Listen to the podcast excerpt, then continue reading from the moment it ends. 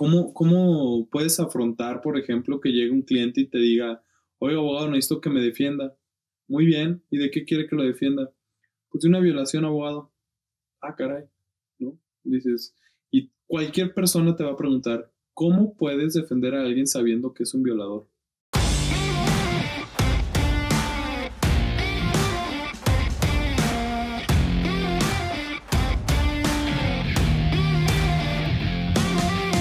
Hola estudiante, ¿cómo estás? Bienvenido, bienvenida a un episodio más de University Community.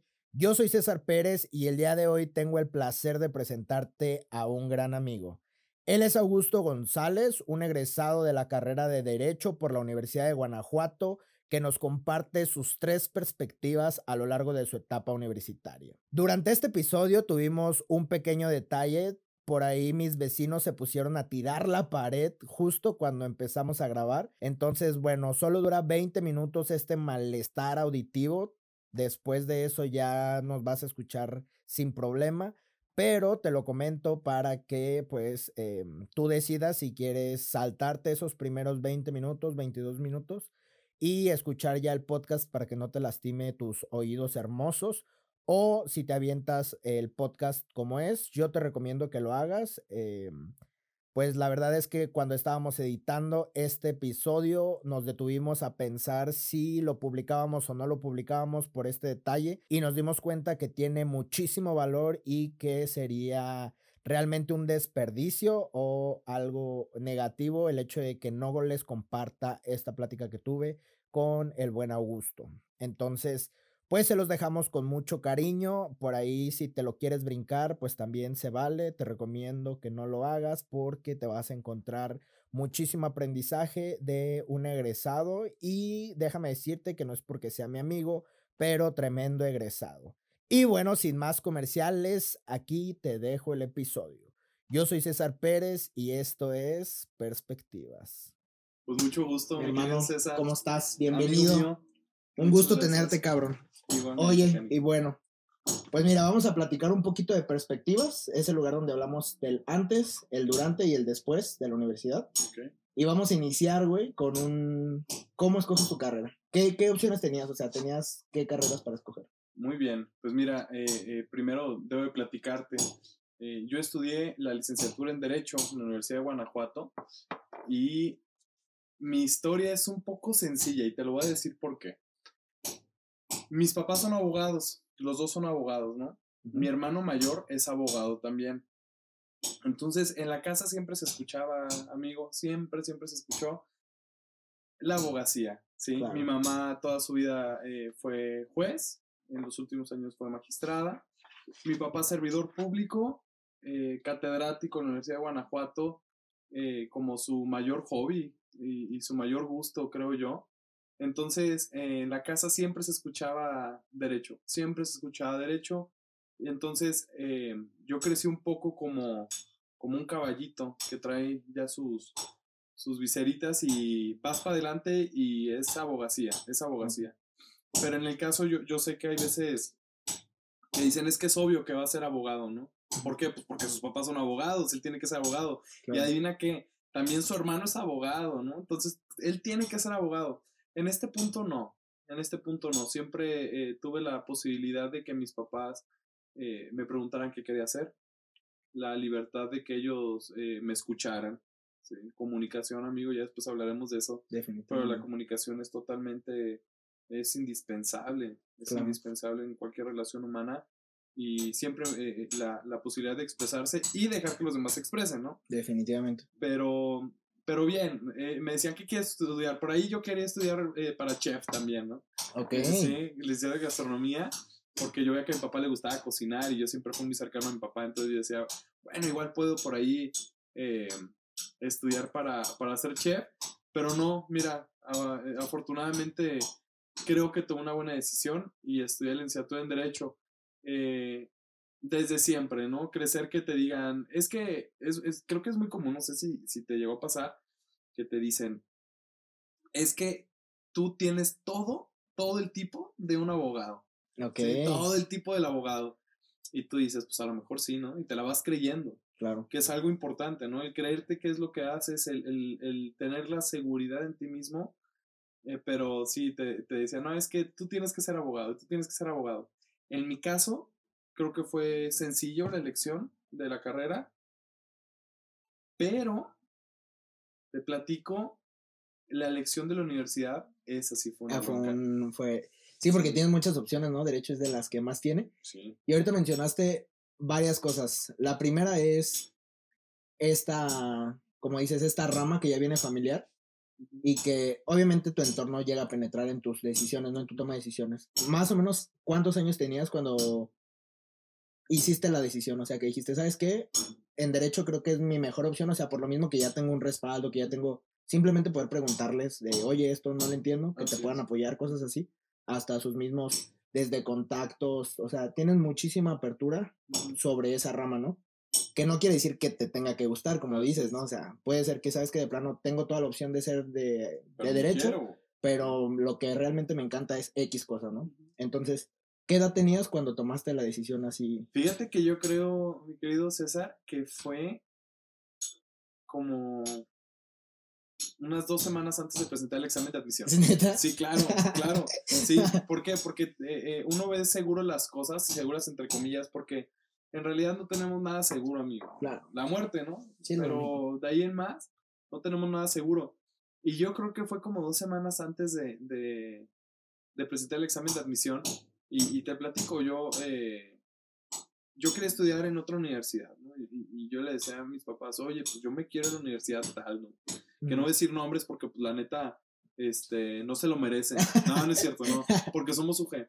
No, no, no, ¿dónde querías estudiar, güey? Aquí. No, yo quería estudiar en, en, la, en la Universidad de Anáhuac. Ok. Este, quería estudiar en la Anáhuac Norte. Había conocidos míos que yo había tenido eh, a lo largo de, de, de los secundaria, prepa, que estaban estudiando en la Anáhuac Norte. Muy perra esa universidad. Sí, eh, me gustaba, me gustaba y me gustaba eh, cómo se planteaban ellos eh, este tema de liderazgo. Claro. Que, que es importantísimo, creo yo. Y yo decía, quiero Anáhuac Norte, quiero Anáhuac Norte, ¿no?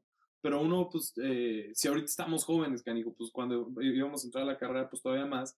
Y uno no alcanza a ver todo lo que impacta en, en, en la familia, el que tú te quieras ir a estudiar a algún lado en, en específico. Y si hay o no la posibilidad familiar para que tú puedas estudiar allá. Y sí. Que se va a tener que sacrificar para que tú puedas estudiar en donde tú quieres. Porque es una decisión entre comillas, porque en realidad es... Es como un gusto que tú tienes, pero no sabes si lo quieres o no. Sí, sí, sí. No, es, de hecho, parte importante de esto, de perspectivas, güey, es exactamente ese, lo que crees. O sea, cuando estás eligiendo que, bueno, tú eres local, güey, pero digamos, muchos de los que no somos de aquí, tú te haces una idea, ¿sabes? Medio High School Musical de que voy a ir a la universidad. Igual y te pasaba lo mismo sí. Con la Anáhuac, güey. Que, bueno, tienen ya ciertas características, ¿no? De el tipo de gente, güey, pues tienen los, han salido los mejores líderes de ahí, güey, o sea. Sí. Esta parte del liderazgo la tienen súper marcada. La verdad son unos chingones y chingonas, güey.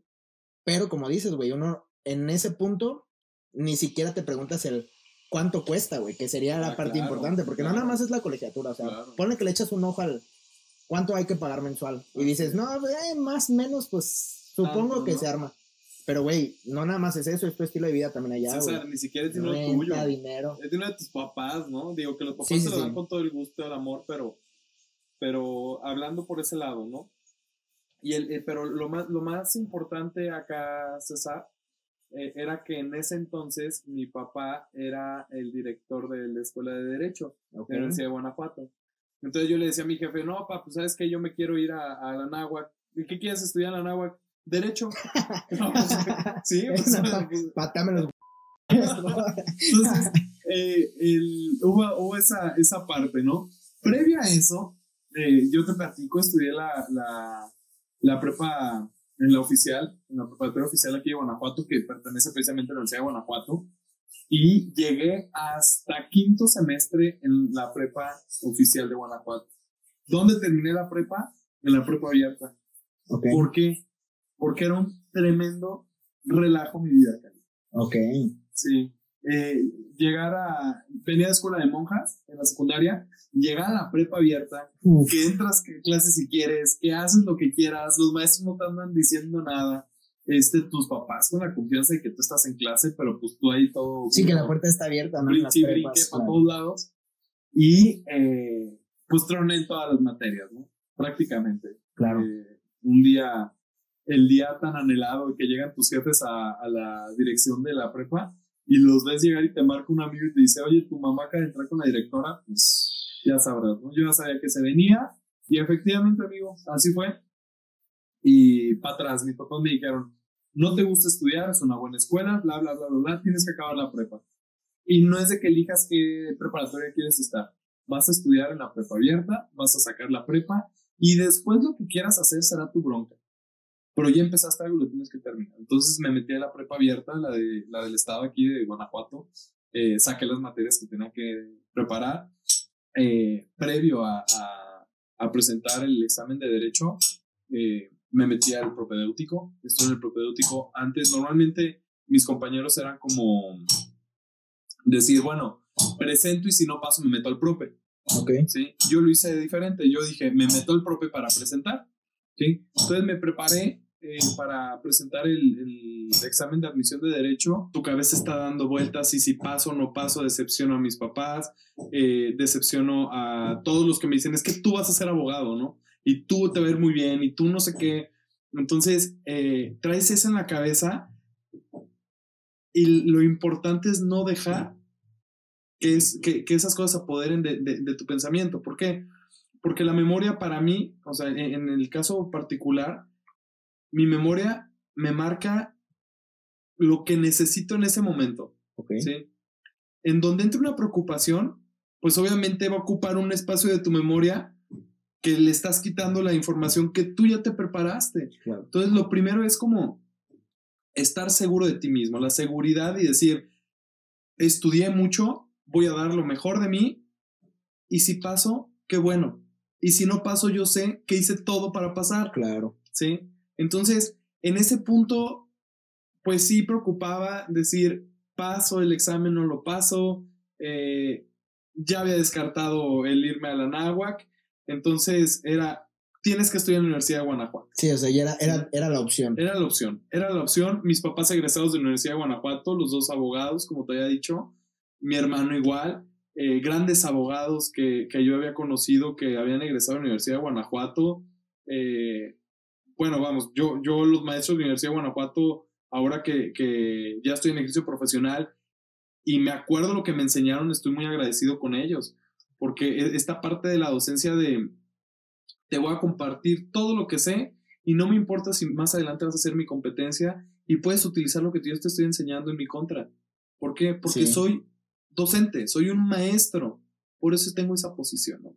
Pero total, llegas al examen de admisión, ahí sí subí las escalinatas. Sí, te sí, sí, subí las escalinatas, eh, las puertas, los portones esos abiertos de madera impresionantes, súper bonitos y llegar con tu ficha y decir, eh, con la vocecilla, vengo a presentar, ¿no? Sí, sí. Eh, órale, pues toma asiento, canijo. Y, y, y cada dos espacios, y te sientas, en cada dos espacios no puedes estar junto con otra persona, si te cachamos copiando, ya sabes, la, la misma que te dicen desde la primaria, ¿no? Claro. Este, es tu examen y órale, opción múltiple, ¿no?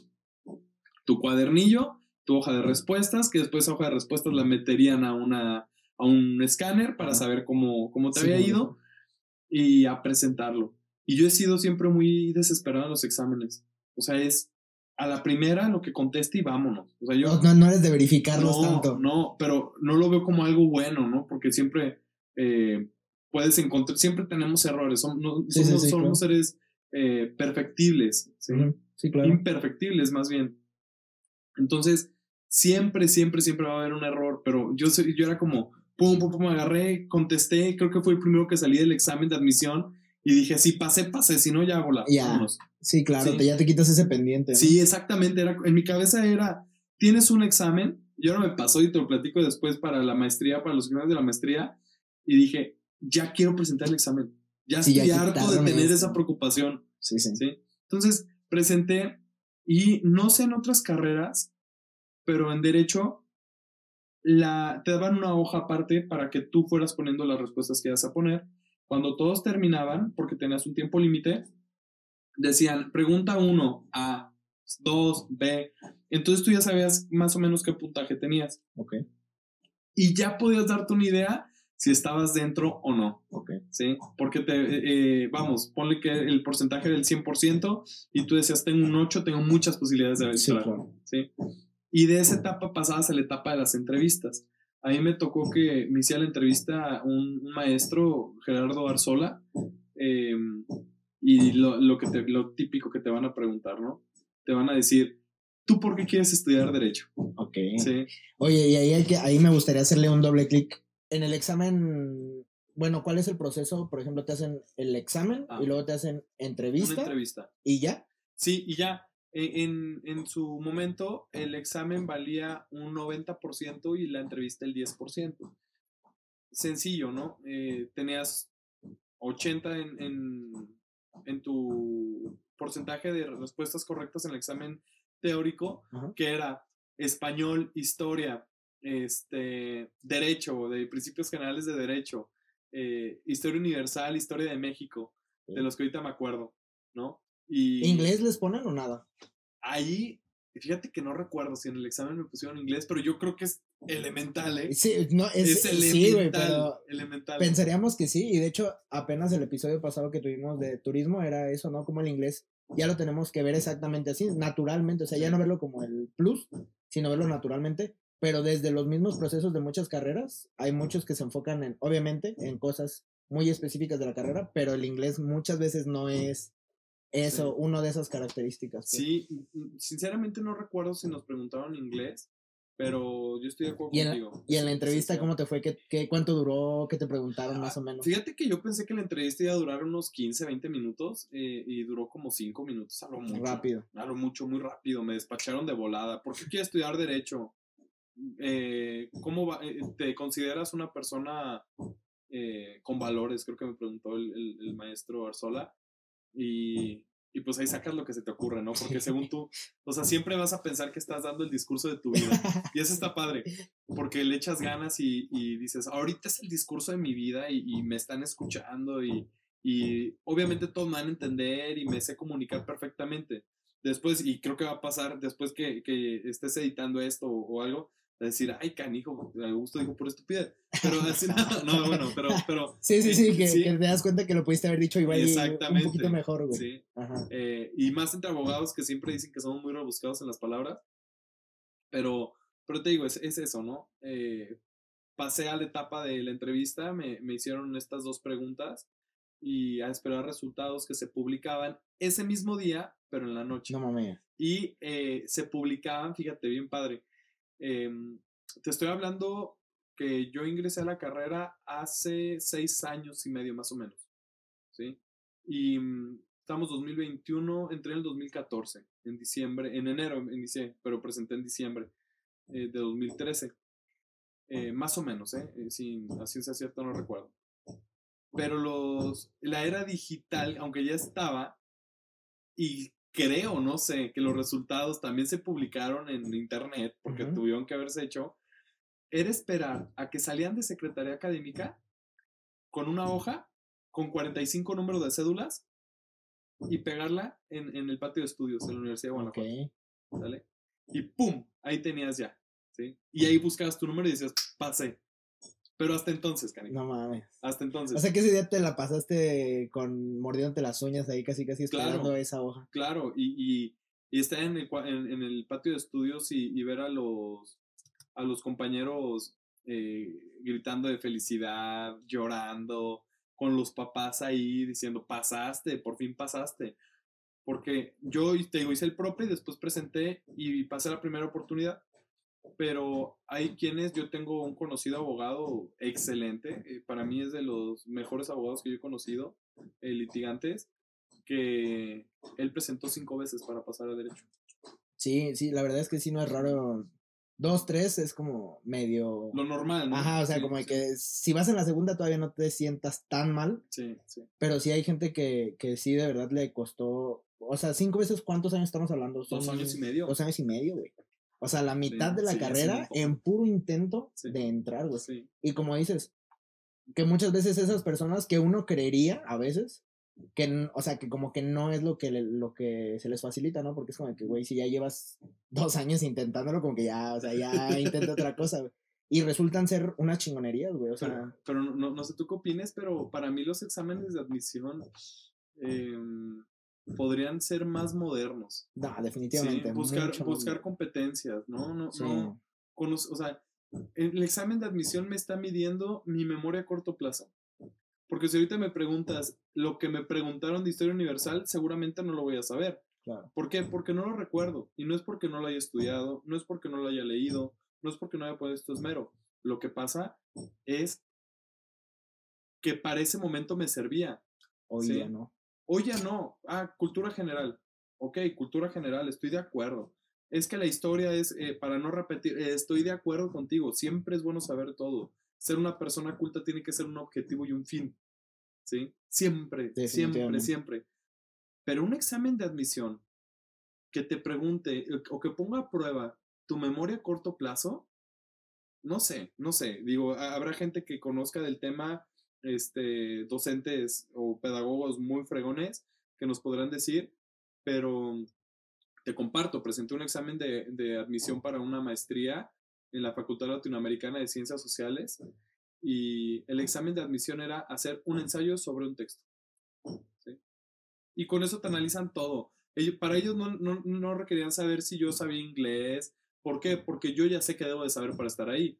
¿Sí? Claro. Entonces, historia no me preguntaban. ¿Sí? Matemáticas no me preguntaban. Estadística no me preguntaban. ¿Sí? ¿Por qué? Porque lo que ellos están buscando es otra cosa. Claro. ¿Sí? Entonces, eh, yo estoy un poquito peleado con los exámenes de ese, de ese tipo, ¿no? Eh, que me hicieron sufrir mucho y también me dieron muchas satisfacciones cuando dices, ¿qué examen tan más difícil? Pero lo pasas y dices, bueno, va, tengo buena memoria a corto plazo. Eso, ¿no? Sí. Sí, es eso, es eso. Bueno, y esa fue tu introducción a la universidad. Así la escoges, así te va en todo el examen. Y luego, una vez que ya estás dentro, güey, ¿cómo te va con la parte de encontrarte con materias que igual y no eran las que esperabas de derecho? O sea, creo que les toca ver como desde historia, ¿no? Del derecho, sí, cosas así. Sí. Pues mira, eh, yo te voy a ser muy sincero. Mi estancia en, en la Universidad de Guanajuato, en la carrera en Derecho, eh, no la cambio por nada. Yo creo que fue una decisión que tomé en conjunto con mis papás, eh, debo decirlo. Eh, ellos me orientaron mucho y ese es otro consejo, hay que dejarnos orientar, siempre hay gente que tiene más experiencia que uno, siempre, siempre va a haber alguien que tenga más experiencia que uno y hay que escuchar. Eh, hace rato que no estábamos grabando y todo, platicábamos, que te decía, hay ciertos abogados que tú los ves y dices, como ese abogado jamás quiero ser, ¿sí? Sí. Jamás, o sea, y, y hasta le dices a tus cercanos, el día que me veas hacer eso, déjame de hablar, pero hazme saber, avísame. Hazme saber que me estás dejando de hablar porque te dije que así fuera, ¿no? Entonces, por ese lado, eh, César, la verdad es que tuve maestros excelentes, excelentes, o sea, obviamente hay uno que otro maestro, maestra, pues que no te cae tan bien y tú no le caes tan claro. bien a ellos y, y no te ponen el pie, pero sí te exigen más. Eh, yo eso lo veía como... a este maestro, esta maestra no le caigo bien, le tengo que meter más ponche. Claro. ¿Sí? ¿Por claro, qué? Claro. Pues nada más para que sepa que sí sé, ¿no? Así es. Y ya, ¿no? Eh, eh, eh, pero era como, lo tomaba como, como una, un reto, un reto estar con, con esos maestros y, y total. Cumplió, cumplió con, digamos, en esta etapa que estabas, pues chavo, todavía, como dices, venías de la fiesta, todo este show. ¿Cumplió con la expectativa, güey, una vez que estabas dentro? ¿La superó o, digamos, cómo no, te fue maestro, en la, esa? La, la cumplió y la superó. ¿Totalmente? Sí, y te voy a decir, los primeros semestres de Derecho sí están padres, sí aprendes, ya empiezas a ver abogados. El primer semestre mi papá me dio clase, okay. este, él me daba Derecho Romano. Eh, y ves abogados y dices, ay, ese maestro se ve que, pues, que sabe, que es culto, que le va bien. ¿No? Que lo veas ya acá en un carrazo y decías, ay, qué padre, ¿no? Entonces, como que más o menos vas viendo el, el perfil de abogado que puedes querer ser, okay. ¿Sí? Porque entre el querer y el hacerlo, pues sí está muy sí, canijo, ¿no? Todo un relajo, pero como dices, como inspiración sí. son fundamentales esas sí, imágenes. Sí. Y aquí me gustaría meterme en algo, güey, que específicamente para la, para la carrera de Derecho es como para nosotros un puntito rojo, y es la parte de los estereotipos que hace ratito también lo platicamos, pero es de mi interés platicarlo aquí, güey. El estereotipo, por ejemplo, de cómo se visten, que supongo que te tocó y que fuiste parte de los estudiantes que todavía están en, no sé, tercero o cuarto, güey, y que ya empiezan a usar traje, claro. empiezan a usar ciertas vestimentas, se sí. empiezan a expresar, como dices, medio rimbombantes de repente, por la neta, por mamar algunas veces, güey. Claro, la todas neta, las veces. Todas las veces, güey. Entre más sencillo sea el lenguaje es mejor, nada más que nos gusta. Claro, pero, pero ¿por qué, güey? O sea, a lo que, a lo que quiero llegar, güey, es... Tiene que tener un porqué, ¿no? Porque claro. digo, pendejos, pues no, no son, güey. Entonces, ajá. tiene que tener algún beneficio, güey, el hecho de pagar ese costo, ajá. de ser percibido así como de que, güey, es de derecho, tiene ciertas características. Te voy a decir... Wey. Algunos de mis maestros, eh, yo recuerdo con mucho cariño el licenciado Diego León Rábago. Él es un abogado ya de edad avanzada. Eh, es, eh, para mí, no solamente es abogado, es un filósofo de la vida. El maestro es una chulada de persona, ¿no? Y a lo que voy es, le está dando clases a una persona de setenta años, un poquito más, poquito menos, a una persona de dieciocho años, ¿sí? La escuela que él trae, tan solo en la diferencia de edad. Sí, no mames. O sea, es, es, la forma de expresarse, aparte es una persona súper culta. O sea, el maestro, lo que tú le digas, él te sabe el tema y te sabe el libro y te sabe dónde, te sabe lugares. Está muy cañón el maestro. Entonces tú llegas y ves a una persona tan culta, ves a una persona que sabe de todo, una persona educada, una persona que tú lo ves y, y lo ves pulcro. Lo okay. ves, eh, eh, no, no, no un traje carísimo, no, no, no, pulcro, ¿sí? Limpio, ¿ves? Ves una persona agradable a la plática, agradable al saludarlo, y empiezas a ver a los maestros como un objetivo, ¿sabes? Ok. Como un objetivo, y dices, a este, este profesor no sé si tenga dinero, no sé si le vaya bien eh, laboralmente, no sé su vida, no sé qué haga, pero aquí en el aula me inspira a ser o al menos tratar de ser como él, porque para llegar a ser como esas personas nos queda sí, mucho, es complejo. ¿No? Sí, claro. Pero creo que es mucho que los abogados tenemos profesores eh, de la vieja escuela. Tenemos eh, eh, profesores de la vieja escuela, eh, el maestro Carlos Marotelles, me acuerdo mucho también, eh, que es una institución también en derecho y utilizaba palabras que hasta llegabas neta. Sacabas el celular y decías, ¿qué significa? Porque no lo entiendo al maestro. Sí. Y después tú lo usabas, ¿no? Ah, porque bueno. se da, es que ya aprendí esa sí. palabra, ¿no? Sí, sí, sí, claro. Pero, sí, no, bien padre, la neta. Pero po- podrías decir, güey, que, por ejemplo, esta... Es que, mira, creo que es un estereotipo porque, como dices, ¿no? Depende de muchas otras cosas. Ahora sí que el mono es el que lo hace que sea funcional. Uh-huh. Pero tú considerarías... que nace de los mismos profesores por, o sea, por su imagen, por como dice su escuela, luego, obviamente la experiencia que ellos tienen, ¿no? Que te dicen, tienes que vestirte así porque es importante, por, desde su escuela, güey, al, al, no sé, a mí me tocó mucho lo de los zapatos limpios, ¿no? Que es como de que, güey, vele los zapatos a alguien y en putiza vas a saber muchas cosas, güey. Como que tienen mucho de eso, pero obviamente te lo dicen en pro, ¿sabes? Te lo dicen a, queriéndote favorecer, como de, eres de derecho, o sea, implicas esto... representas esto, tienes que cuidar esto y tienes que ser una persona pulcra, una persona sí. así. Que lo padre de eso, güey, es que es bueno. O sea, al final, si te fijas, es un estereotipo bueno hasta cierto punto, güey. Pero en verdad, ¿crees que nace de los profesores o crees que se da más también por la parte competitiva dentro de los universitarios como tal, güey? ¿O de dónde viene? O sea, sabemos que tiene que tener un perfil, ¿no? Por dónde se desempeña y todo eso, pero...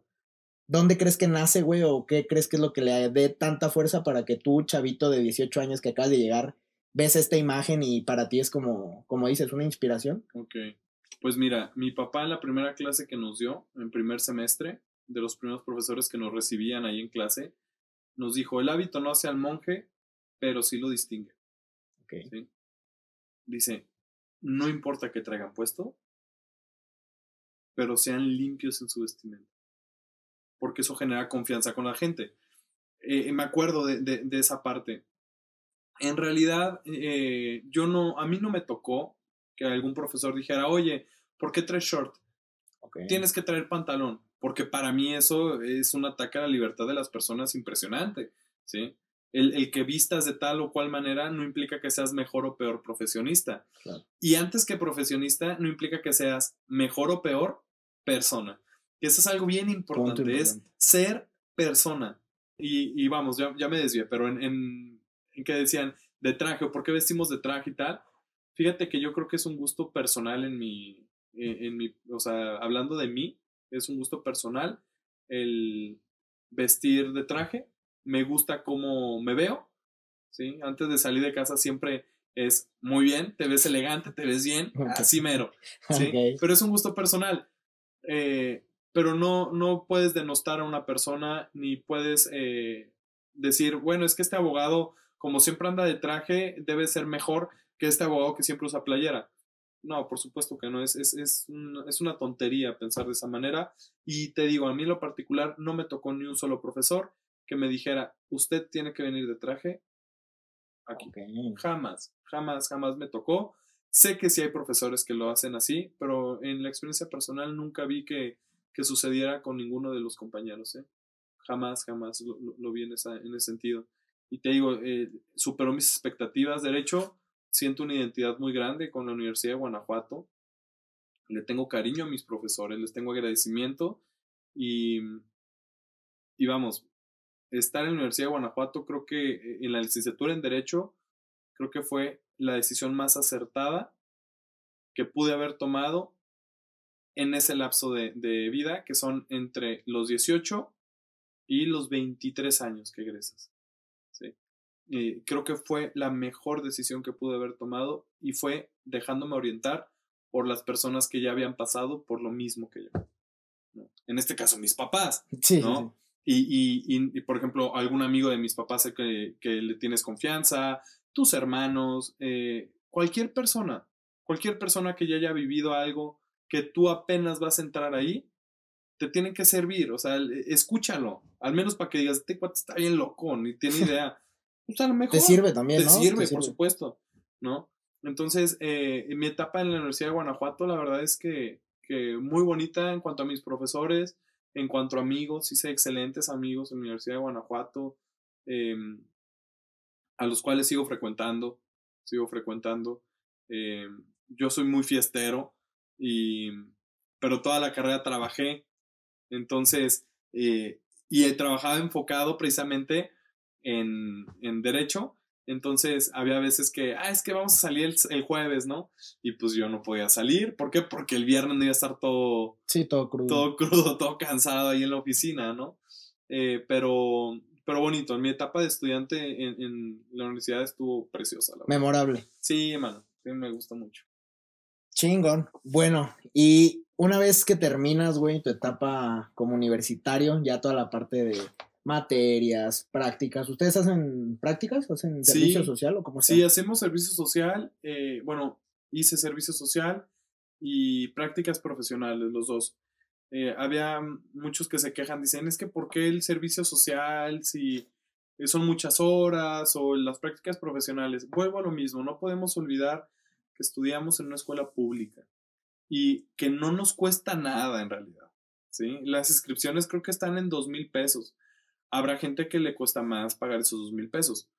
Pero es una universidad que la verdad es que sus costos están muy bajos. Sí, claro. ¿Sí? Entonces, servicio social, ¿para qué? ¿Para retribuirle a la sociedad el hecho de que tú estás estudiando? Puede ser, debe de tener un sentido, pero otro es que te, que te metas al campo laboral. ¿Sí? Que veas qué se está haciendo, que veas el abogado qué alcance tiene. ¿Sí? Creo que por ese lado el servicio social y después las prácticas profesionales en los últimos semestres te ayudan mucho a relacionarte primero con personas, con otros abogados que ya están fuera, eh, a que se te quite esta pena o este candado que luego tenemos de ir a pedir. Okay. ¿Sí? El, el tabú este de es que no, pedir es malo o es que si pides te pones en una posición inferior. Pues dicen que el que no habla Dios no lo escucha, ¿no? Así okay. de fácil. Entonces... te ayuda a, a acercarte con personas que no conocías. El llegar a una oficina, por ejemplo, donde no conoces a nadie y después de seis meses salir y saber al menos que ese cuate se llama Toño, que este cuate se llama César, que ella es Juanita y que ella es Petra, ¿no? Y cuando los encuentros los vas a saludar y a lo mejor hubo una, una situación que los hizo cercanos y conoces un nuevo amigo. Claro. ¿Sí? Entonces, yo creo que el servicio social y, y las prácticas profesionales te van incursionando al, al mundo laboral eh, del de licenciado en Derecho en este, en este caso, ¿no? Eh, que es muy amplio lo que se puede dedicar un abogado. En mi experiencia personal, eh, me tocó hacer servicio social, por ejemplo, en presidencia municipal, en el jurídico, me tocó estar en el Poder Judicial, en la Quinta Sala Civil del Estado, con la magistrada Marta Susana Barragán, eh, a quien yo le tengo mucho respeto y mucho, mucho agradecimiento. Me tocó estar en la Fiscalía General eh, de Justicia del Estado para actualmente estar litigando. Eh, y en el litigio debo decirte que yo encontré mi vocación totalmente. Creo que encontré mi, voto, mi vocación, ¿sí? Porque todavía creo que nos queda mucho por vivir. Eh, y, pero hoy, hoy día me encanta lo que hago. Y mucho tiene que ver eso en que nos vaya bien. Sí, definitivamente. Que nos vaya bien, ¿cómo? Que estemos tranquilos, César. Que estemos tranquilos. Que, que no estemos pensando, es que ¿por qué hice? ¿Por qué no hice? Eh, ¿Por qué no lo intenté? Si, es que si yo tuviera la posibilidad, no, hombre, vívelo. Claro. Vívelo, ¿no? Vívelo. ¿Y cuándo es la mejor etapa para vivirlo? Cuando se tiene posibilidad, eso también es, es cierto, porque hay veces que uno tiene unas posibilidades que otras personas no, pero el servicio social te da chance de decir, me gusta la administración pública, no me gusta la administración pública, sí, claro. Me gusta la función del juez, lo jurisdiccional, no me gusta eso, me gusta lo, la función de los diputados, no manches, los diputados que se van a volar, o me gusta el litigio. ¿Sí? Sí, sí, sí. Entonces creo que el servicio social, las prácticas profesionales te dan esa posibilidad de ir encaminándote a lo que te gusta, ¿no? Sí, sí, eh, sí, por sí, ese definitivamente. Lado, creo. Definitivamente te dan información, como dices, para bien o mínimo, ya sabes que es para el que otro no lado es. Totalmente. Claro, sí. Oye, ¿y cómo le haces para incursionar en el mundo laboral? Digo, ya terminas, ¿cómo es tu primer empleo? ¿Cómo te va con el desempleo? ¿Dónde buscas empleo? ¿Cómo encuentras tu primer empleo? Ok, el, el, hay una, una historia que te platicaba antes de estar aquí este, grabándolo. Eh, llegar a una oficina de gobierno y decirle, hola, ¿cómo está? ¿Tú qué haces aquí? ¿No? Pues quería ver si había posibilidad de laborar aquí. No, aquí no hay posibilidad de laborar. Ah, muy bien. Me levanté de la silla y me dice el cuate, no te dije que te levantaras. Ya, ah, muy bien, pues me volví a sentar. No. Este, pues, tenía diecinueve años, iniciaba el servicio social. Creo que ahora el servicio social ya no es cada semestre. Creo que eh, ya hicieron un nuevo plan de estudios, pero cuando a mí me tocó era servicio social para cada uno de los semestres. Entonces, el primer semestre eh, no hacía servicio porque era como introducción a tu servicio social, okay. Pero a partir del segundo semestre tenías que estar en, eh, haciendo servicio. Entonces, esto fue en segundo semestre y total, me dice, no te dije que te levantaras, no sé qué, ¿por qué viniste conmigo? No, pues que me mandaron. ¿Quién te mandó? Eh, pues tal persona, ¿no? ¿Y a él por qué, lo, por qué lo fuiste a ver? No, bueno, pues que es conocido de la familia. Ah, muy bien. Se levanta, sale de su oficina y le dice a la persona, dale un escritorio al joven, va a trabajar aquí. Y pues dije así, pues no, que no había trabajo, ¿no? Pues me acabas de mandar a volar. Y esta persona me dice, en esta vida tienes que aprender a que, tienes que llegar y presentarte y decir, soy hijo de tal y tal, y me mandó tal persona, porque así es esta vida. Y ahí es donde yo te digo que aprendes qué clase de abogado no quieres ser. ¿Sí? Sí, sí, sí. Entonces, yo me acuerdo de llegar con mi papá y decirle, oye, papá, ya no quiero estar con este bruto, pues nada más. Y, y me dijo, de todo se aprende. ¿Sí? Y es lo que platicábamos ahorita. No quieres ser como él, aprendes al menos que no quieres ser como él. Entonces, eh, por ese lado, eh, la verdad es que yo soy de la idea de que hay trabajo para todos. Sí, definitivamente. Definitivamente hay, hay un dicho, ¿no? Que dice como el sol sale para todos. Sí, claro. Pero, por ejemplo, cuando ter- ya que terminas, ya que concluyes las materias y todo este show, bueno, cuéntanos también, por ahí te dan el nombramiento. ¿Cómo se llama esto? Nombramiento. Ah, te, te, te dan un premio en, en, en Derecho eh, cuando eres el mejor promedio de Ajá. los semestres y tal, que se llama maestro Anto- Antonio Torres Gómez. Eh, que es una tradición en derecho y, pero yo te digo, obviamente es una satisfacción el, el decir, pues le, le eché ganas y te lo ganas, eh, como muchos otros compañeros, más merecidos que el de uno, pero no te sirve de nada. No, pero, o sea, o sea es, eh, como dices, mérito propio, pero en verdad, mérito propio, pero si lo presentas como que, ah, ah, pues chingón, que, que, que voy a llegar, oye, pues yo quiero ser este juez, oye, ¿y te ganaste un Torres Gómez? Jamás, nadie, ¿sí? Jamás. Oiga, yo quiero trabajar en la embajada. Oye, pero dime, ¿tienes Torres Gómez? Jamás. Sí, claro. Jamás, ¿no? Pero es esto, eh, no sé, no sé si verlo bien, verlo mal, pero creas una competencia entre los alumnos que no siempre quien se gana el Torres Gómez es el más inteligente, no siempre el que gana un premio es el que más le sufrió. Sí, o el más apto, sí, ¿no? Para ciertas... Porque te pongo un ejemplo, yo tenía la computadora a mi alcance, yo tenía los libros que quería de la biblioteca de mis papás, eh, yo tenía eh, la posibilidad de preguntarle a mis papás cuando algo no entendía, mm. o, o donde estaba trabajando a los abogados, pero puede haber quien no tenía nada de eso, nada de eso, y obtuvo no un diez, obtuvo un ocho. El mérito es diferente. Claro, sí, sí, sí. Claro. El mérito, el mérito de las personas. Es lo mismo que platicábamos hace rato de los exámenes. Sí, sí, sí. sí. Sacaste un diez. Ah, ¿en serio? ¿Eres muy inteligente? No, tengo buena memoria a corto plazo. Sí, sí, claro. Y, la, y, es, y es que si la ejercito, ¿sí? Mi mérito tiene tener buena memoria. Sí, sí, sí. Pero de eso a que sea mejor abogado que tú, vaya a ser mejor abogado, sí, no jamás. Tiene. Y menos por un premio, la verdad, que sí, sí. es tradición solamente, ¿no? Sí, que bueno, como dices, es bueno, es, es un logro también alcanzarlo, hay que, uh-huh. no hay que quitarle tampoco mérito, uh-huh. pero como dices, te sirve para un pedacito de tu vida, no es el todo. Pa- para diez no minutos, César. Estar sí. en la ceremonia y pasas, lo recoges y se te olvidó. Sí, sí, la sí. verdad. O sea, es eso. Y, y entonces tú ya vienes trabajando desde, bueno, toda la universidad estuviste trabajando. Sí. Desde ahí, o sea, ¿no pasas por un desempleo como tal después de la universidad? ¿O si hay un momento en el que te quedas...? No, fíjate que lo que, lo que te comentaba, que el servicio social, las prácticas profesionales eh, te incursionan en el, en el ámbito laboral, ¿sí? Te ayudan mucho, porque precisamente... Eh, yo en octavo semestre entro al despacho en el que ahorita estoy trabajando, este... que encuentro después un, un ambiente muy familiar y, y, y donde conocí a excelentes abogados con los que ahora laboro, pero el, las prácticas profesionales me ayudaron a llegar a ese despacho. Yeah. ¿Sí? Porque si yo no lo hubiera estado, si yo no hubiera tenido el requisito de una práctica profesional, no sé si hubiera terminado en ese despacho, donde ahora soy tan, tan feliz y estoy tan contento de estar, ¿no? Pero... Yo, pero te decía, para mí es muy importante esto de las prácticas profesionales. Así es como llego al despacho del licenciado Ríos Retana, eh, a quienes considero mis mentores, eh, considero mis, mis maestros, y lo primero que llegas es ir a tocar, me acuerdo, y llegar, conocí a, a dos abogados que trabajaban ya con el licenciado, y les dije, oigan, mi intención es hacer el servicio social ahí, el, las prácticas profesionales.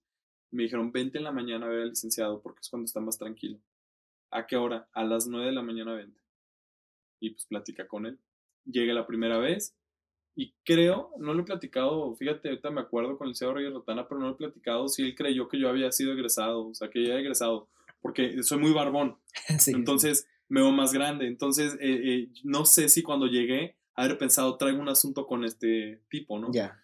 Yeah. Eh, pero me acuerdo que pasa, eh, paso a su privado y, y, y me dice, dígame, licenciado, ¿qué le puedo ayudar? Y yo, licenciado, que ya a ver si podía hacer aquí mis prácticas profesionales. Y le cambió la cara totalmente. Yeah. ¿Sí? Así de, uff. Sí, sí, así de, ah, yo, como yo pensé que traemos un negocio aquí, ¿no? Y me dice, pues déjame verlo, vente la próxima semana. Esa próxima semana se hicieron un mes. Okay. Que iba a verlo y me decía que no me podía atender, que iba a verlo y que no me podía atender. La última ocasión dije, bueno, tal vez... El licenciado no sabe cómo decirme que no. Uh-huh. Entonces, esta ocasión, si me dice que me venga la próxima semana, pues simplemente yeah. le voy a decir que muchas gracias, que voy a buscar otro lugar, ¿no? Llego ese día y el licenciado me dice, espéreme cinco minutos. Ah, muy bien. Me caí sentadillo. Este, me fui de traje ese día, me acuerdo, porque ya me gustaba vestir de traje. Entonces, me, me dice, a ver, acompáñame. Subimos unas escaleras en el despacho y me dice, este va a ser tu escritorio, aquí vas a hacer, puedes estudiar aquí. Puedes hacer, si quieres venir, ven, si no quieres venir, no vengas, yo te firmo tu, tus tu prácticas. prácticas profesionales, pero es algo bueno para ti, Entonces, si quieres aprender, aquí está tu escritorio, ¿sí? Y ahí yo estaba en octavo semestre. Para cuando yo egreso de la carrera, ya como tal, nunca hubo una contratación, porque al final los, los litigantes difícilmente trabajamos eh, como... ¿Como por contrato? Por, como por contrato, sí, es muy, es muy diferente. Es más por honorarios profesionales, ¿no? Entonces, eh, nunca hubo como una, como una contratación, pero precisamente en febrero cumplo tres años con el licenciado Ríos Retana en su despacho. Le he aprendido mucho al licenciado, a los otros abogados con los que trabajo, pero este punto de, de decirles aprovechen el servicio social, aprovechen las prácticas profesionales, porque les ayudan a incursionarse en, en oficinas, en lugares que no conoces. ¿Sí? Sí, claro, como dices, desde el contacto personal, no más allá del conocimiento, tienes que ir generando tus redes de contactos ya laborales, o sea, ya profesionales, y eventualmente vas a ir aprendiendo con pues, la misma práctica, ¿no? Que te dan pues, los, los problemas que vas encontrando. Sí, y, y, y otra cosa, César, eh, lo platicábamos también, eh, hay que ser, hay que ser gente, dicen, muy humana, ¿sí? Es algo redundante, ¿no? Pero eh, hay que, hay que siempre ver por los demás. Claro, uno sí, primero. primero claro. ¿Por qué? Porque sí, tienes que estar tú bien para poder hacer las cosas, pero profesionalmente eh, no puedes hacer más o menos a un cliente. Es tu cliente y, y lo tienes que tratar como si trataras a tu madre, Cani. ¿Sí? Okay. Te decía, eh, tener objetivos y decir, cuando me conozca a alguien, ¿qué quiero que piense de mí? Y te lo decía, yo quiero que piensen que soy una persona respetuosa y educado. ¿Sí? Si esa es la imagen, fuera de lo abogado, ¿eh? Sí, yo sí. creo que en cualquier, cualquier eh, profesión, yo creo que si una persona, si tú le das esa imagen a una persona, al menos tienes la posibilidad del día siguiente de decirle, hola, ¿se acuerda de mí? Y que te regrese el saludo. Sí, definitivamente. ¿Sí? Y eso te va abriendo puertas. ¿Sí? Hay personas que se nos facilita más, hay personas que no se les facilita nada sí, claro. la interacción. Este, y que van a to- tener que picar un poco más piedra, pero al final, de verdad, eh, César, yo creo que el sol sale para todos. Yo creo que siempre hay posibilidad este, con los amigos, eh, con unos compañeros de, del salón, con compañeros que tienes un semestre arriba, un semestre abajo, con los que te llevas muy bien, amigos de otra carrera como tú y yo, este, que nos conocimos por medio intermediario sí. por ahí y terminamos siendo muy buenos amigos. Eh, Mi cliente, eres mi cliente, sí, amigo también, mío. También, también. Mi primer cliente, siempre te lo voy a decir. Memorable. Siempre te lo voy a decir. Este, y, y es estar abiertos a conocer gente nueva. Y no solamente abogados, no solamente ingenieros, no solamente médicos, este, economistas. No, no, no. Que, conocer gente nueva. Hay que estar abiertos. Hay que abrir los oídos. Hay que escuchar a la gente. ¿Sí? Al, te digo, al menos para decir, como él jamás en mi vida. ¿Sí? O para decir, órale, este cuate debería estar en un pedestal y yo quiero llegar a ser como él, ¿sí? Pero siempre ética, siempre moral y siempre a tu conciencia, amigo, siempre, ¿sí? Pase lo que pase. Sí, definitivamente lo que, lo que decíamos, ¿no? Lo que te va a dar seguridad, lo que te va a mantener creyendo primero en ti, porque tienes, pues, bases de uh-huh. qué sí y qué, qué no, o hasta dónde sí o hasta dónde no.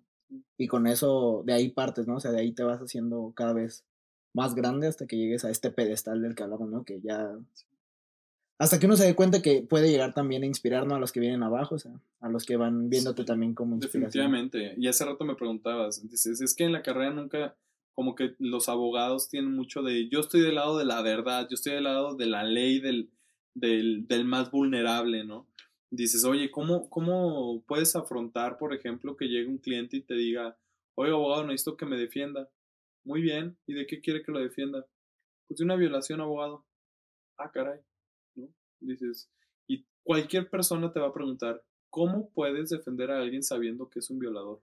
Sí, güey. Sí, sí, sí, ese, ese es el ejemplo más, es el ejemplo y es duro, ¿no? Y es duro y común ah, claro. relativamente, ¿no? Es común, claro. Desafortunadamente sí, güey, eh, eh, vivimos en, en, en una, una, en una, vamos, en la historia, creo que ahorita Cuando, cuando las mujeres empiezan a hablar y empiezan a contar sus historias, es cuando nos damos cuenta de qué tan grande era el problema. Sí, cabrón. ¿Sí? Sí, güey. Pero esto es histórico, maestro. Esto sí, no es de ahorita. Sí, no, güey. ¿Sí? Como dices, hasta que... Creo que más como vatos, güey, como hombres. No, o sea, como que ni siquiera lo visualizas, güey. Hasta que son las mujeres las que te empiezan a decir, hey, claro, esta es nuestra realidad, güey. ¿Qué pedo, o sea? ¿Qué sí. pedo, güey? Y ese canijo con el que tú te salías todos los jueves me hizo esto. Ajá, sí, sí, sí. ¿Sí? Eso es un problema. Entonces, eh, fíjate, lo estoy polarizando todavía más. Entonces, cuando llega y te dicen, ¿y defendiste un violador? Sí, sí, sí lo defendí. ¿Y cómo? ¿Por cómo pudiste? Espérame. ¿Sí? Lo que pasa es que a mí, o sea, eso es lo que te digo en la ética, en la moral y en tu conciencia, ¿no? ¿Qué te hace sentir bien a ti? ¿Sí? ¿Cómo voy a defender a un violador? No lo voy a sacar de la cárcel, ¿sí? Decían los, los, ¿cómo se llama? Eh, ah, te platicaba que dices, son, los sacerdotes y los abogados son muy parecidos, ¿sí?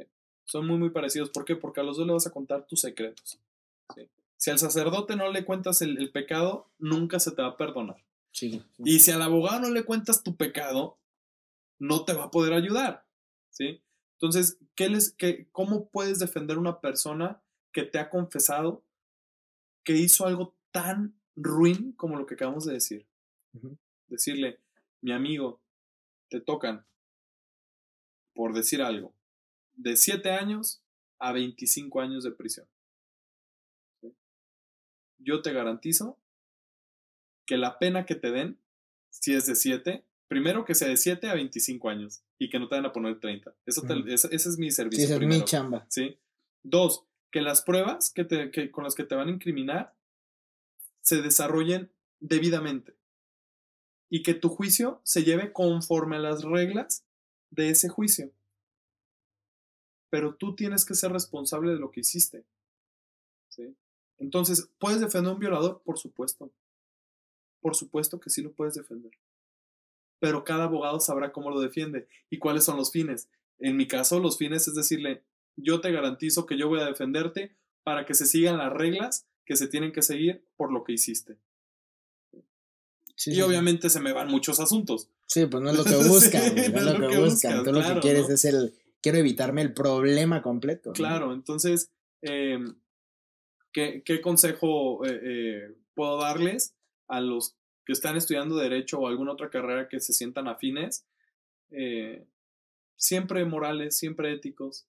Obviamente tenemos resbalones, obviamente nos tropezamos. Sí. No, y, que, y que también es parte de su entorno, ¿no? Digo, claro, tampoco hay necesidad de ir con esta bandera de santos, güey, cuando la neta es que más que un consejo, güey, podría ser algo malo porque la vida es más ruda que eso, güey. O sea, claro, también si tú vas como un santo, güey, te van a tragar, güey. O sea, claro, te van a tragar, güey. Claro, pero, pero fíjate que, no sé, mira, yo, yo considero que siempre, decir, o sea, tú, tú sabes qué está bien y qué está mal. Tú no necesitas eh, eh, una ley que te diga, está mal que mates, ¿no? Sí, no. O tuviste un hijo, César, que yo espero que no. Yo también. Pero, pero este, tuviste un hijo, tienes que darle de comer. Pues es algo obvio, César, ¿sí? Nada más que luego la, la gente es tan tremendita que, ay, tengo un hijo y se me olvidó. Y tienen que entrar el derecho para decirle que le des de comer. Sí. Se va a morir. Sí, sí, es sí. Algo tan natural como eso, ¿no? Este, pero yo entiendo, la, la, la vida es muy ruda. También creo, en lo personal creo que no ha sido tan ruda como para otras personas, pero lo que sí te puedo asegurar es que me ha dejado más satisfacciones actuar conforme a mi conciencia me manda, que cuando tú sabes que hay un atajo y te metes por ahí. Mm. ¿Sí? La satisfacción es diferente. ¿Sí? La satisfacción es, es más grande cuando tú sabes que lograste un objetivo, aunque con algunos topes y algunos baches, pero lo lograste actuando de tal manera que vas a dormir tranquilo. Güey, lo más importante, ¿no? Sí, canijo. Dormir tranquilo. Dormir tranquilo, ¿no? Y siempre, eh, eso lo platicaba luego con mis amigos eh, cercanos, decíamos, hay que ser, hay que actuar de tal manera en la vida que si llegamos a tener hijos y alguien le diga, es hijo de César, digan, ah, qué orgullo. Yeah. ¿Sí? Qué orgullo. O que un amigo, cuando le diga, soy amigo de tal, diga, no manches, qué perro que es eso, amigo. Sí, sí, por algo, ¿no? También te, claro, dice, te dice mucho como claro. dónde está tu entorno, con quién te desenvuelves. Sí, sí, y, y, y buscar esas relaciones, buscar esas relaciones que te dejan. Y en la carrera es bien difícil eh, diferenciar luego eh, las relaciones que tú crees que son tus amigos, pero en realidad te la pasas de, pero de fiesta toda la vida. Y el día que eh, estás triste, que necesitas o algo, no están, César. Sí, pues no, son, son como dices, para otra cosa. Y no van a estar, ¿sí? Entonces, a la, a la universidad, ¿para qué? Para vivir, para conocer y también para estudiar. Sí, claro. Porque pues si no, mejor vive y diviértete y conoce gente en otro lado. Sí. Pero si ya entraste a la universidad, son metas, termínalas, ¿sí? Sí, eso, eso, eso era lo que... Bueno, yo la verdad también me lo he planteado así como... Yo no soy nada fan del papel, güey. O sea, de verdad, eh, para mí el papel no es tan relevante como para otras personas. No, no estoy diciendo que no sirva, güey. Simplemente para mí no, no funciona igual. Pero creo que la universidad como etapa, güey, para mí sí me genera este... Como dices, metas, objetivos. O sea, ya tienes la carrera, te las estás viendo difíciles para terminarla, pero tienes que tener bien claro que vas a terminarla, güey. O sea... Vas a darle y vas a picarle y vas a pasar por todo lo que es una universidad. Obviamente tiene sus cosas buenas, sus cosas medio incómodas, pero es eso, o sea, esa seguridad que te da después el día de mañana, o sea, el día dos, después de que te levantas ya, ya con la universidad terminada, de decir, güey, voy con un paquetote de este tamaño, o sea, cinco años de mi vida invertidos en este proyecto.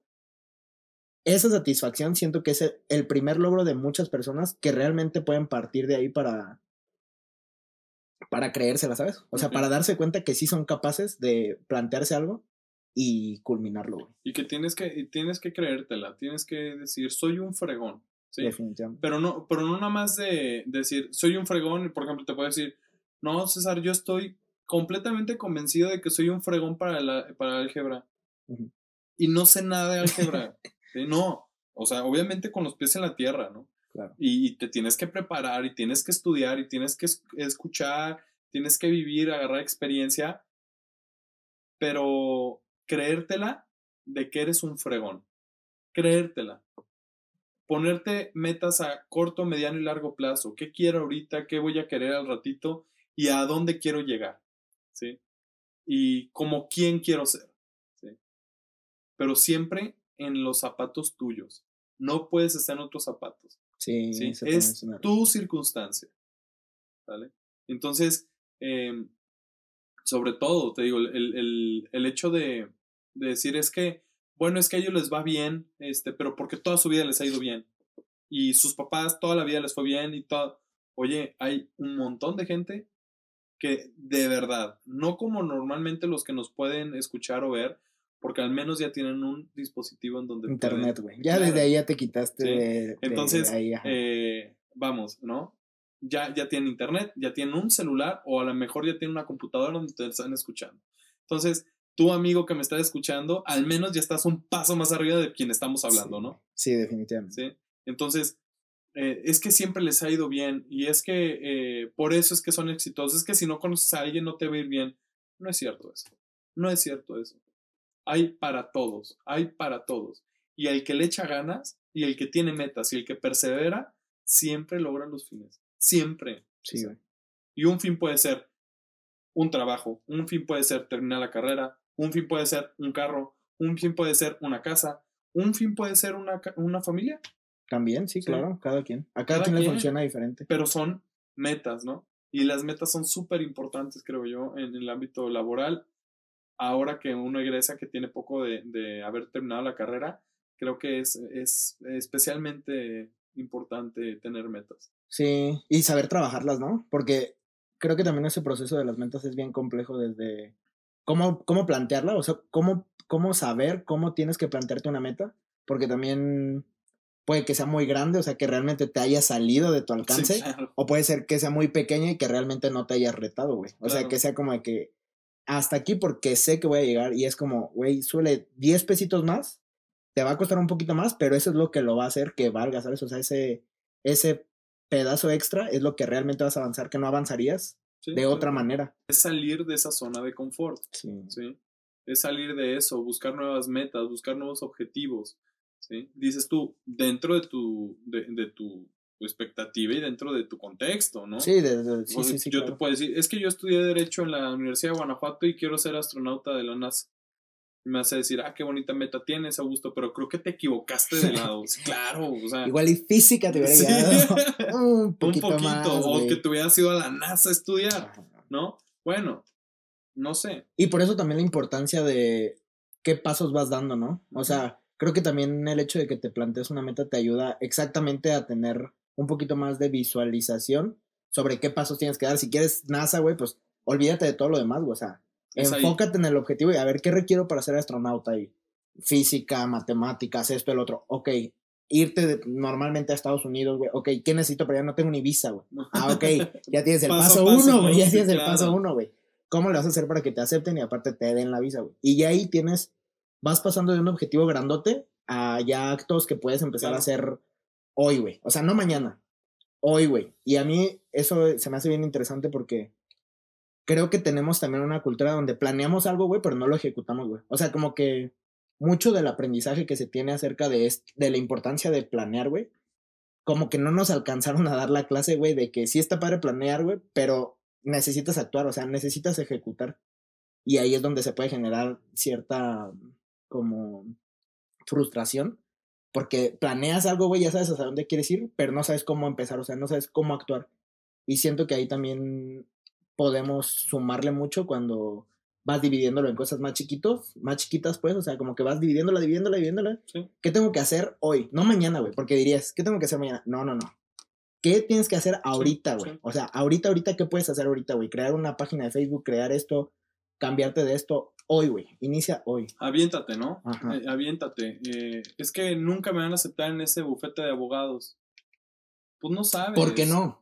O, o no sabes, ¿no? A lo mejor, ¿sabes qué? Porque también es real decir, pues no, a lo mejor no, amigo. ¿Por qué? Porque ser? Buscan otro perfil. Pero el no ya lo tienes. ¿Qué tal que sí? Uh-huh. ¿Qué tal que ese uno por ciento de probabilidad que tenías es tu día de suerte, mano? ¿Sí? ¿Sí? No lo sabes. Pues ve y dile, oye, quiero estar aquí, y que te digan que no. Y dices, ah, todos ya sabían que no. Claro, sí. ¿No? Eh, pero imagínate la satisfacción de decir, hola, quiero, y que te digan, ok, empiezas mañana. Estás del otro lado. Sí, ya se te Estás del otro sí, lado. Sí, sí. Y fue solamente por atreverte a ir a tocar una puerta y decirle, quiero esto. Uh-huh. ¿Sí? Y volvemos a lo mismo. Pedir, pedir. El que no habla, Dios no lo escucha. Punto importante. Sí, punto importante. Pues tienes que llegar y decir, oye, quiero trabajar aquí contigo. Y que te digan, no. Ah, gracias, nos vemos. Sí, pues el que sigue también. Claro. No, no pasa no, nada, ¿no? Eh, Como... así es. No puede ser un fracaso el que te digan que no. Muy chingón, güey. Pues bueno. Vamos a pasar a cinco preguntas, güey, que le hacemos a todos nuestros invitados, ¿ok? Ok. La primera es, bueno, tú tuviste la fortuna de que ya tenías, como dices, esta influencia familiar acerca de tu carrera y que terminó cuadrándote, o sea, que no fue impuesta, sino que encontraste que sí era probablemente lo que querías y te aventaste, ¿no? Así es. Ya estabas allá adentro, güey. Durante la carrera, uh-huh. ¿tuviste algún punto de crisis existencial donde... te hiciera dudar de eso? O sea, donde dijeras, igual y si me hubiera aventado por chef, o igual y me gusta más la, no sé, la economía, digamos, o algo que te hayas encontrado en el camino. Creo que en los primeros semestres, los primeros semestres, eh, porque tú quieres llegar y que, que el maestro te diga, lo, volvemos a la cultura del litigio, ¿no? Y que te diga, tú vas a demandar así, es más, mañana puedes empezar a demandar a la gente, y que te emocione, y que tengas siete asuntos, y que uh-huh. estés platicando con todos los asuntos. La verdad es que no. Los primeros semestres... Eh, te dan algunas clases, por ejemplo, que tú dices, ¿y esto para qué? Sí, claro. Y te voy a decir, la neta, hay unas que el día de hoy... todavía no sabes para qué. No, y he platicado con abogados eh, que ya tienen sesenta, sesenta y cinco años, y, oye, ¿y usted algún día esto? Pues la neta es que no. Ah, pues yo tampoco, ¿no? Sí, sí. Pero pues dices, bueno, para cultura general.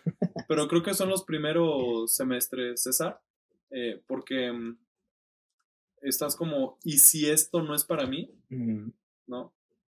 Pero vuelvo a lo mismo, metas y objetivos, metas y objetivos.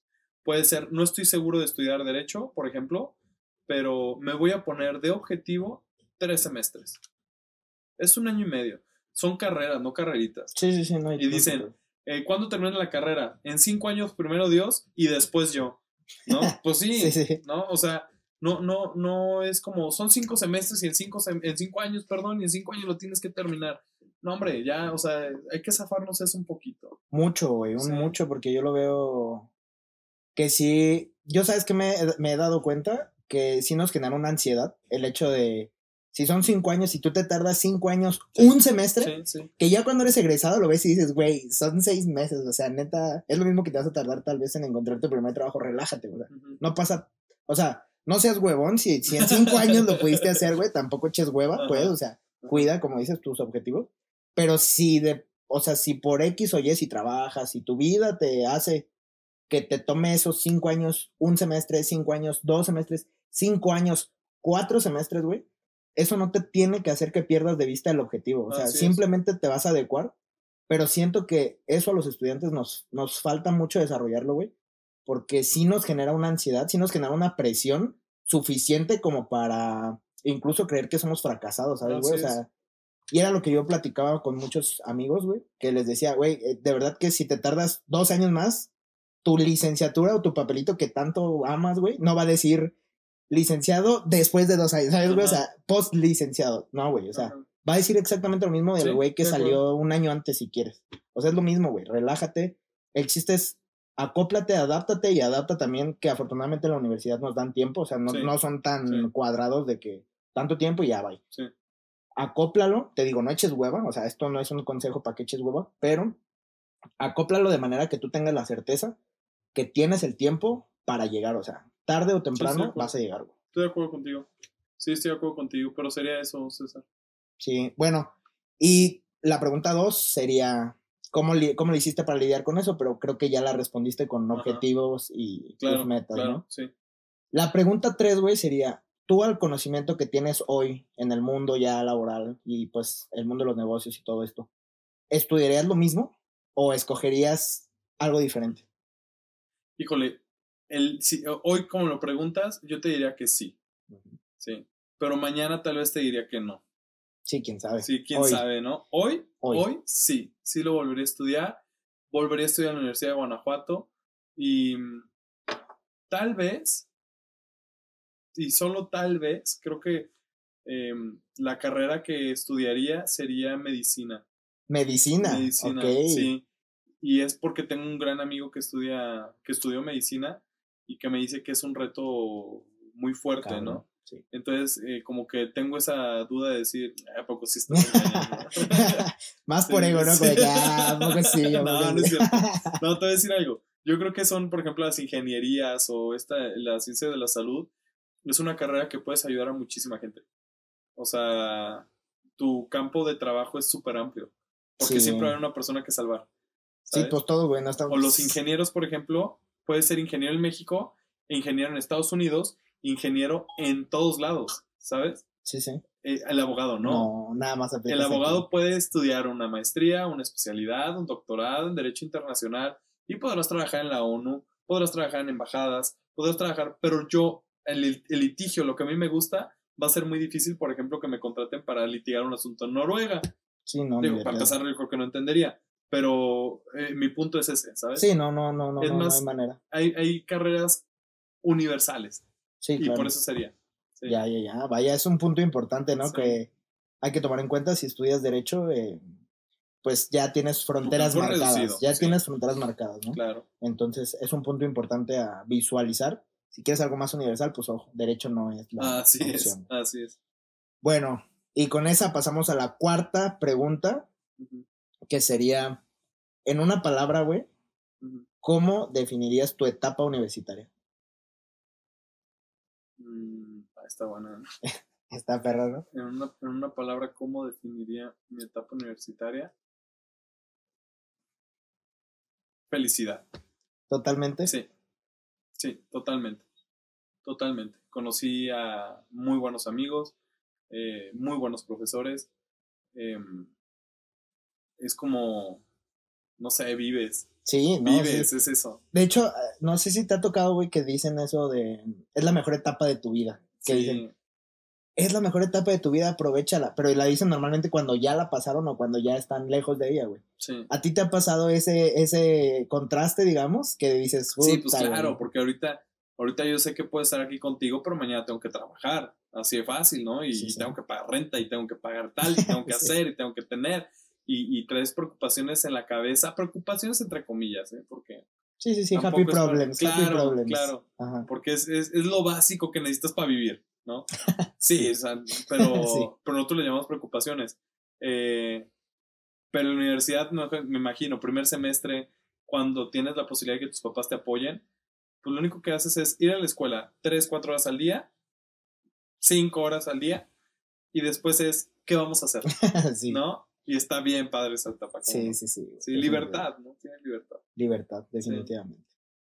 Bueno, y por último, güey, ajá, la última pregunta, la número cinco, es, ¿qué consejo le darías, ajá, a tu Augusto de primer semestre? O sea, ¿qué le dirías específicamente para este proceso? Puedes ponerlo en el antes, puedes ponerlo en el durante, o puedes ponerlo donde tú quieras. ¿Qué consejo con el conocimiento que tienes hoy le darías al Augusto que estaba a punto de aventarse esta carrera, ¿no? Le, le diría que, que comparta más momentos con sus compañeros del salón. Ok. Sí, porque, y no está peleado con, con que yo te dije, trabajé pues, toda la carrera, ¿no? Uh-huh. En diferentes lados, pero toda la carrera estoy trabajando. No está peleado, ¿sí? Pero creo que tu generación de la licenciatura eh, deben de ser o tienen que formar parte del grupo de tus mejores amigos. Porque si lo piensas bien, son cinco años en un lugar reducido, que te sientas al lado de una persona que le conoces todo hasta cómo huele, canijo, cuando llega en sí. la mañana y cómo huele cuando llega en la tarde, ¿no? La sí. verdad, entonces yo creo que, que compartiría más, más momentos con mis compañeros. Este, esas fiestas improvisadas de miércoles a las ocho de la noche, Que, que yo decía, no, bueno, es que el miércoles en la noche yo no puedo, porque es miércoles y es en la noche. Ajá, sí, Ese sí, sí, sí, así. Ah, es que era responsable, nada, nada. Hay que quitar eso, ¿no? Ahorita. Uh-huh. Que tiene parte, Ajá, tiene sí, parte, sí, sí, sí, parte, y no está mal. Pero... Pero como dices, se podía jugar, ¿no? Se o sea, podía. Te pudiste haber dado claro, el esfuerzo para que se jugara. Sí, claro. ¿Por qué? Porque era de, empezaba a las ocho la fiesta. Y me, bien me podía haber ido a las diez de la noche, pero decidía no ir. Uh-huh. ¿Sí? No, sí, hombre... Ahorita iré a todas, canijo, a todas. Sí, yo creo que, yo creo que sería eso, compartir este, más momentos con tus compañeros de salón. Súper sí. chingón, güey. Súper buenos los consejos. Y pues bueno, eh, muchísimas gracias antes no, que todo amigo. por tu tiempo. Yo sé que tenerte aquí es un verdadero, aparte de un placer, un verdadero lujo, mi chingón. Y pues nada, güey, este, agradecerte principalmente tu tiempo, que para mí el tiempo es como muy importante, güey. Todo tu conocimiento, pues yo te admiro desde la universidad, como dices, tuve oportunidad de verte en este plano, en este proceso, güey, y darme cuenta ya hoy, güey, que efectivamente, güey, no solo decías, ¿no? Que era lo que platicábamos, no solo decía que era un chingo, güey, sino que realmente lo eres y que uh-huh. no estás ni cerca, güey, de lo que realmente quieres ser, ¿no? Entonces... No estamos, amigo. No estamos, no estamos. Ahí estamos dándolo todo, pero pues nada, muchísimas gracias por gracias, compartir gracias, esto serio. con la comunidad, mi chingón.